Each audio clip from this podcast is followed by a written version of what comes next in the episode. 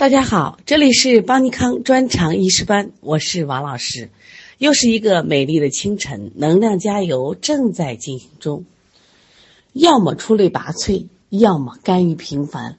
不要一边羡慕一边不想努力，好运气不会凭空而来。要么藏在努力里，要么藏在坚持里。我们选择了中医。选择了要做中国最好的医生，加油！昨天呢，我们一起预习了第三单元阴阳学说。那么本单元呢，也是理论相对抽象的一个单元，比较难理解。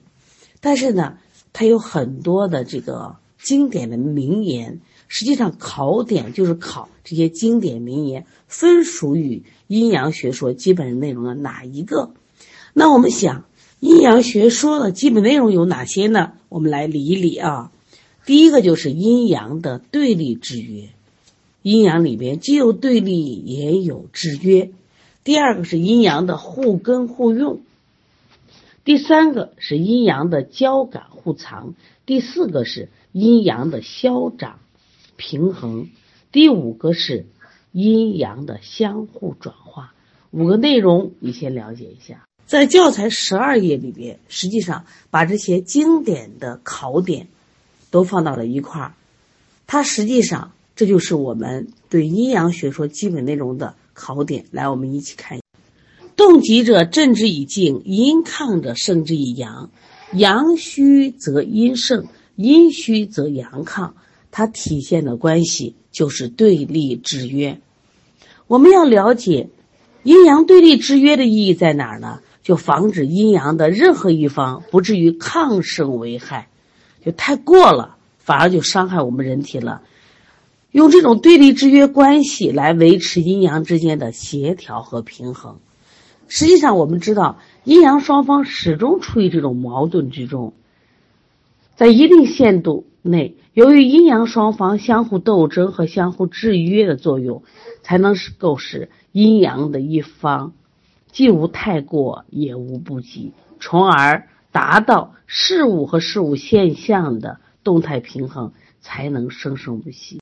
如果说我们阴阳双方中的一个一方过亢，被对另一方的制约太过了，或者阴阳双方的一方不及又不能制约对方，都会导致阴阳之间的制约关系失调，那么彼此之间的平衡动态被破坏。好了，我们身体就开始出出现疾病了。这里还有一一句话，大家也可以记下来：阴盛则阳病，阳盛则阴病。其实是也反映的是对立制约关系，就是制约太过了。那么阴虚阳虚则阴盛，阴虚则阳亢，是制约不及了。那么这两种情况，一个是制约太过，一个是制约不及。都形成了阴阳失调的边际关系。考的这个题体现了对立制约，可以写下来啊。我们教材的第二段话：孤阴不生，独阳不长。阴在内，阳之首也；阳在外，阴之始也。这段话体现了什么关系？对阴阳的互根互用，谁也离不开谁。我们刚才说对立关系是打架，两个人打架呢，对不对？看谁制服谁。那我们说，孤阴不生，独阳不长，这是阴阳的另一关系。他们俩的互根与互用，谁也离不开谁。它两者是相辅相成、相互依存的关系。也就是说，春夏为阳，秋冬为阴，没有春夏就所谓没有秋冬；寒为阴，热为阳，没有寒就无所谓的热。或者说，阴和阳之间就是阴不可无阳，阳不可无阴，阴阳双方密不可分，这是这是一种互相离不开的关系。好看我们教材的第三句话：天地阴运，万物化春；男女构精，万物化生。阳中有阴，阴中有阳。这个体现的关系是，就是阴阳的交感互藏。万事万物是因为。阴阳的交感互藏而产生，所以说，这个男女构精，万物化生，世界的万物都是由阴阳的交感互藏造成的啊。好，下面一句话是重阴必阳，重阳必阴，寒极生热，热极生寒，体现的是阴阳的相互转化。注意，阴阳的相互转化它是有制约条件的，什么条件？必须是重极盛，重阴治阳，重阳什么治必阴？看热极生寒，或者热盛生寒啊。好，下来我们看一下阴阳的消长平衡，这个有两个，此消彼长和此长彼长，这也是个很容易混淆的点啊。如果写到阴消阳长和阳消阴长，这是阴阳对立制约关系的体现。如果写到阴随阳长和阳随阴长，这是阴阳互根互用关系的体现。此消彼长是对立制约，此长彼长，你看两个都是长，或者两个都是消，它是阴阳互根的。一消一长就是对立制约，把这个搞清楚啊，这都是考点。昨天我们的作业，我们来说一下中医理论中阴阳的概念，给了五个答案，代表相互对立的两种事物。代表相互关联的两种事物，中国古代哲学的一顿范畴，对事物矛盾双方的概括。自然界相互对立又相互关联的事物，对，答案一定是 E。自然界相互对立又相互关联的事物，事物，这也就是说，阴阳是一切事物或现象中相互对立又相互联系的两个面。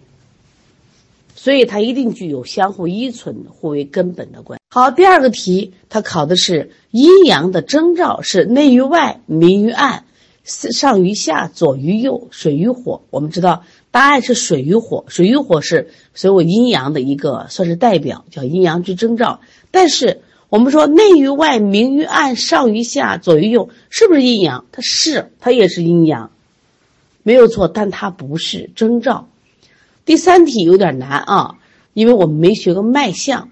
下列选项属于阴的属性特点，那我们来用没学过脉象，但是我们现在是用这个排除的方法。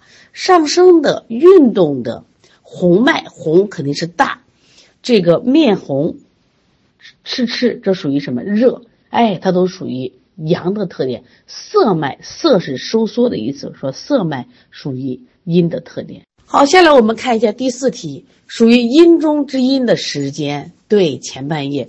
这个题呢是必考题，一定记住啊。我们的阴阳，昼为阳，夜为阴。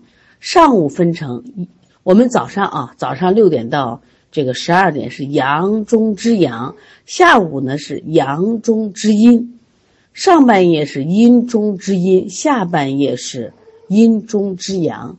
其实我们还想分一个点，就是马上我们冬至到了，冬至到了，它是什么？阴中之阳。你看，我们冬至一阳生，夏至到的时候是什么？夏至那一天是阳中之阴，也就是说，最热的时候，它其实有一阳生。那我们看第八题，下列选项中能够体现事物阴阳属性相对性的是？也就是说，不是绝对的，是相对的。哎，也就是说，它可以转化，就答案就是 E，互相转化。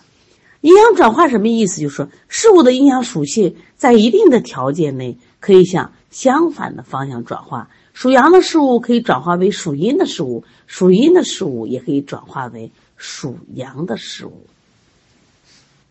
不过，阴阳相互转化，它是有条件，一般都产生于事物发展。变化的物极阶段，就是我们老讲的物极必反。当阴阳消长，运动发展到一定阶段的时候，极则生变，也就是说阴和阳，哎，出现了颠倒了。这就是我们说的重阴必阳，重阳必阴，寒极生热，热极生寒，寒甚则热，热甚则寒。因此，阴阳的相对性会导致我们互相转化，而互相转化有没有条件呢？必须有条件，重极盛，这是阴阳转化的条件。那我们看第九题，阴损及阳，阳损及阴，说明了阴阳之间哪种关系？你们发现了没？是不是谁离不开谁？阴损了就伤到了阳，阳损了伤到了阴。这是体现了互根互用关系。互根互用的关系是阴阳始终处在统一体之中，每一方都以对方的存在作为自身存在的前提条件。如果这个关系遭到破坏，人体就会发生疾病。无阴则阳无以生，无阳则阴无以化，阴损及阳，阳损及阴的阴阳互损的病变。当阴阳之间不能相互依存而分离决裂的时候，导致了有阴无阳或有阳无阴，所以孤阴不生，独阳不长，阴阳离绝，精气乃竭，都是体现了它的互根互用关系。好，我们先来看一下第十题：寒者热之体现的阴阳关系是什么？其实。体现的就是阴阳的对立制约关系。你寒了，我用热的方法去治疗，达到阴阳平衡；你热了，我用寒的方法去治疗。那么，阴阳对立制约的意义就是防止阴阳的任何一方不至于亢盛，太寒了、太热了危害，维持阴阳之间的协调平衡。接下来看十三题，十三题是无阴则阳，无以化。体现的什么关系？体现的就是阴阳互根的关系嘛。阴阳互根互藏的关系一旦受到破坏，人体就会发生疾病。所以无阴则阳无以生，无无阳则阴无以化。你看这两句话反复考啊。现在我们看第十四题，它考的阴阳交感。阴阳交感这个需要大家记住，就是阴阳二气在运动中而相互感应而交合的过程。所以说，天地万物都是阴阳交感而产生的。好，我们看最后一道题：言人体五脏之之阴阳，那么心为什么？阳中之阳。那谁为阳中之阴呢？实际上，我们分心肺为阳的时候是按照位置，心肺居高位，我们的脾肝肾居下位。所以说，这个心为阳中之阳。那么肺从功能上就为。这个阳中之阴，谁又为阴中之阳呢？我们说脾肝肾为都为阴，肝为阴中之阳。谁又为阴中之阴呢？肾为阴中之阴。谁又为阴中之至阴呢？脾为阴中之至阴。这些题就是要这样做呢。你不做的话，呀就分不清楚。所以这些经典的语句就是考试的点。反复做题，我们自然就会了。这个阴阳学说在临床中指导意义特别大。我们在临床中遇到过没？就是这个人是在睡觉前咳嗽，睡着以后就不咳了。而这个小孩的打呼噜就是在后半夜打呼噜，前半夜都不打。那你怎么解释？你让西医来解释，西医说那发病了我们就消炎嘛。但实际上在中医里面完全可以用阴阳来解决。比如上半夜我们属于阴中之阴。那么这个孩子睡觉要睡觉，就是阳要入阴。那么他为什么咳嗽呢？是阳入不了阴，阳入不了阴是什么？要么是阳太盛了，要么就是阴虚。那么到后半夜也是一样，后半夜为什么他就开始了？后半夜是阴中之阳，阳气生了，这个时候肯定会有咳嗽的状态。